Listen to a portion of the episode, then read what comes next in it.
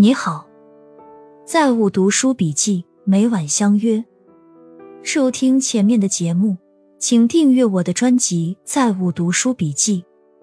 下面开始今天的分享。上班路上，我思考了两件事：朱元璋把宰相这个职位都给撤了，所有工作都自己干，他竟然还能忙得过来。之前我写过一篇文章。讲命运的，你看养生这个话题，大 boss 压力大不？抽烟不？喝酒不？熬夜不？他们都干。我们唯一认为他们的养生秘诀是什么？第一，吃特供；第二，有保健医生。其实这都是表象，真正的原因是他们有这个命。这个命跟大家理解的命还不是一个命，为此我写了一段话，我分享给大家。如何看待算命？我相信人是有命的，但是这个命只可盖棺定论，不可未卜先知。这些人的生命力旺盛，生命力旺盛又体现在两点：第一，寿命长；第二，精力旺盛。我们这个年龄的同学聚会，你放眼望去，死气沉沉，就是不再是少年了，都对生活低头了，懒惰、不良嗜好、抽烟喝酒。精力好的前提是什么？你要有好身体，好身体的前提是什么？你要日复一日的运动，但是这又与你的懒惰是相悖的，所以就形成了恶性循环。其实一个人做偶像是非常容易的，一句话概括，就是一个朝气蓬勃的人。你看抖音上的王石，精神不？大家可以对比自己爷爷七十岁的状态，完全不是一个概念。所以大家该怎么生活？把自己当偶像，去影响家人，影响身边人。关键是。你会感觉浑身都充满着力量。不知道大家对比过一个现象没？优秀的人普遍比同龄人年轻，内心有目标，有奔头，有希望。王石很厉害，再忙也抽出时间锻炼。七十岁了还一周三次，自律、长期主义，本质上就是对自己狠。可你不对自己狠。别人就会对你狠，社会就会对你狠。与其等别人动手，不如自己先对自己下手狠。讲今天路上想的第二个事，路上我听了一期节目，一个资深投资者谈短线与长线，他说了这么一句话，就是大财富没有一个是靠小财富积少成多的。也就是说，短线交易要不得，而是要什么呢？选取一个点，持有长线。他认为每十年就有一次财富机会，这也是朋友反复给我们科普的，就是人的财富不是靠积累的，而是靠抓住机会的。朋友抓了地产，抓了二零一五年牛市，我是眼睁睁看着他从几千万变成了亿万富翁。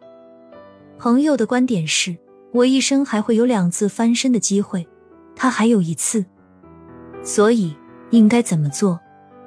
挖战壕，修战士，慢慢等，而不是什么呢？听说牛市来了，什么都没准备就上。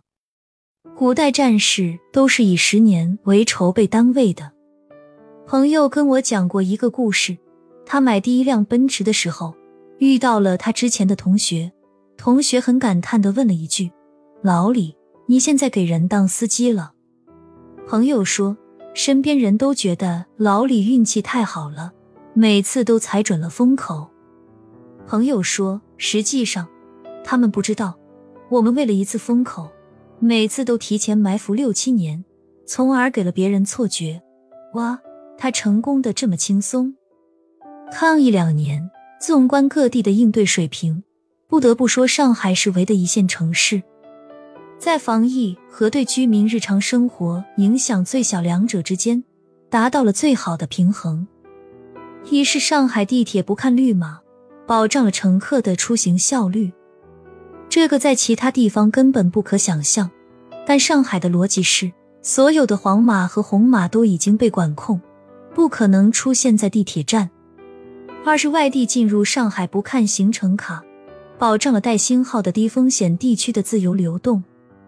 行程卡只能具体到地级市，实际上已经失去了识别人员来源地的意义。但其他地方过度依赖航程卡。一刀切要求带薪的核酸报告，甚至隔离，实质上擅自扩大了中高风险的范围。三是上海从来没有全员核酸检测，全员核酸表面免费，实际上动用的是公共支出，而越是动用公共支出，决策越要谨慎。四是上海从来没有关闭餐馆、商场、电影院，尽可能保护小微商户的正常经营。有的地方一旦有病例，就关闭餐馆、商场、电影院，小微商户失去收入来源，但房租、货款照样要付，生活容易陷入困境。五是流调披露最简化，充分保护隐私。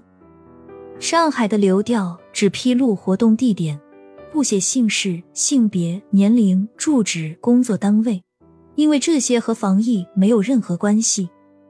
其他地方完整姓名和具体到门牌号的住址，甚至电话号码都暴露在网上，然后全市的人都发短信去骂，反而可能影响后续流调的配合程度。可惜这些基本常识，大多数地方做不到。其实以上海的人口聚集程度和流动性之大，和境外输入病例之频繁，比很多小城市风险大多了。病毒不会因为进了上海的土地就传播的更慢。结婚是重要神圣的事，不管哪国法律，婚姻都认可你我是一体的。婚前可能有财产协议，但婚姻誓言是不是也包括忠诚和不离不弃啊？很多人说，那没有这个婚姻，他肯定赚不到那么多钱。